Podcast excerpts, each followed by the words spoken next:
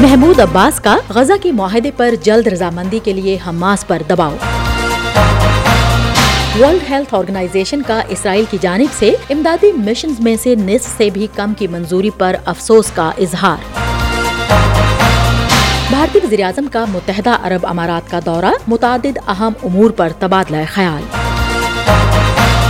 Voice of America Washington سے اہم خبروں کے ساتھ سعدیہ زیب رانجھا۔ فلسطینی اتھارٹی کے صدر محمود عباس نے حماس پر دباؤ ڈالا ہے کہ وہ سنگین نتائج سے بچنے کے لیے غزہ کے معاہدے پر جلد رضامند ہو جائیں۔ صدر محمود عباس نے جنگ کا حوالہ دیتے ہوئے کہا کہ ہم حماس تحریک سے مطالبہ کرتے ہیں کہ وہ قیدیوں کے معاہدے کو جلد از جلد مکمل کرے تاکہ ہمارے فلسطینی عوام کو ایک اور تباہ کن واقعے کی آفت سے بچایا جائے، جس کے سنگین نتائج ہوں گے اور جو 1948 کے نکبہ سے کم خطرناک نہیں ہوگا، جس دوران اسرائیل کی جنگ میں 7,60,000 فلسطینیوں کو اپنے گھروں کو چھوڑنا پڑا تھا۔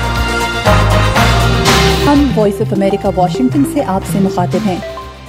ورلڈ ہیلتھ آرگنائزیشن نے اسرائیل کی جانب سے غزہ میں درخواست کردہ امدادی ترسیل کے مشنز میں سے نصف سے بھی کم کی منظوری پر افسوس کا اظہار کیا۔ اسرائیل کے زیر کنٹرول فلسطینی علاقوں کے لیے WHO کے نمائندے نے کہا کہ ہسپتال مکمل طور پر بھرے ہوئے ہیں اور سپلائی بہت کم ہے۔ ان کا کہنا تھا کہ نومبر کے بعد سے WHO نے شمالی غزہ تک امداد پہنچانے کے لیے جن مشنز کی درخواست کی تھی، ان میں سے صرف 40% کو اجازت فراہم کی گئی ہے۔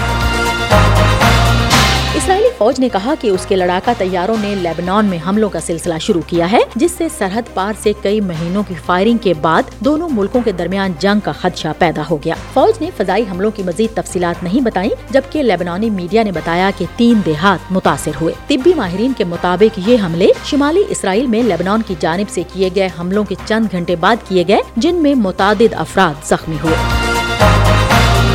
ہم وائس آف امریکہ واشنگٹن سے آپ سے مخاطب ہیں۔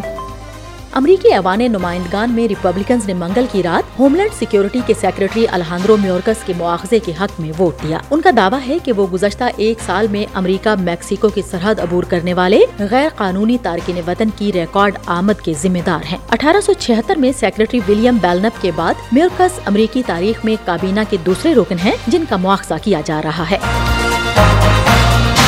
انڈونیشیا میں بدھ کو ہونے والے صدارتی اور قانون سازی کے انتخابات میں 3 ٹائم زونز اور 17,000 جزیروں میں پھیلے ہوئے 200 ملین سے زیادہ افراد نے اپنا حق رائے دہی استعمال کیا۔ سب کی نظریں سبکدوش ہونے والے صدر جوکو ویدودو کے پیش رو کی دوڑ پر لگی ہوئی ہیں۔ پسندیدہ امیدوار 72 سالہ وزیر دفاع پرابو و سوبیا ناتو ہیں۔ رائے دہندگان کے جائزوں میں انہیں 2 سابق صوبائی گورنرز انیس باسویدان اور گنجر پرانو پر ٹھوس برتری حاصل ہے اور وہ اپنی کامیابی کا دعویٰ بھی کر رہے ہیں۔ جون میں دوسرے راؤنڈ کے ووٹ سے بچنے کے لیے امیدوار کو کل ووٹوں کا 50% سے زیادہ اور انڈونیشیا کے نصف صوبوں میں کم از کم 20% ووٹ حاصل کرنے کی ضرورت ہے۔ ہم وائس آف امریکہ واشنگٹن سے آپ سے مخاطب ہیں۔ کلائمیٹ سے جڑے چیلنجز بھی سمے کے ساتھ اور بڑے ہوتے جا رہے ہیں۔ بھارتی وزیر اعظم نریندر مودی متحدہ عرب امارات کے دورے پر ہیں۔ اہم امور پر تبادلہ خیال کے ساتھ ساتھ وہ ابوظہبی میں مشرق وسطی میں پتھر سے بنے پہلے ہندو مندر کا افتتاح کر رہے ہیں۔ مودی آج ایک سربراہی اجلاس سے خطاب بھی کر رہے ہیں۔ بھارت اور متحدہ عرب امارات نے منگل کے روز ایک تجارتی راہداری کے معاہدے پر دستخط کیے، جس کا مقصد یورپ اور مشرق وسطی کے کچھ حصوں کو سمندر اور ریل کے ذریعے بھارت سے جوڑنا ہے۔ اس منصوبے کو امریکہ اور یورپی یونین کی حمایت حاصل ہے۔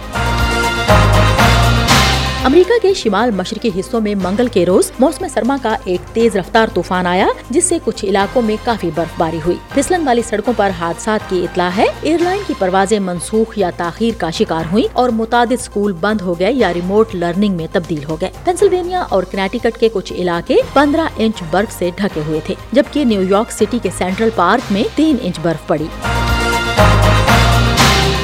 یہ وائس آف امریکہ ہے۔ آپ ہمارے پروگرام فیس بک پر بھی براہ راست دیکھ سکتے ہیں۔ پتہ ہے facebook.com/VOA Urdu۔ مزید خبروں اور اپڈیٹس کے لیے وزٹ کیجیے ہمارے social media handles VOA Urdu اور ہماری website urduvoa.com۔ Voice of America Washington کی اردو سروس سے خبروں کا یہ بلٹن اب ختم ہوتا ہے۔ سعدیہ زیب رانجھا اور ایڈیٹر بہجت جلانی کو اجازت دیجیے۔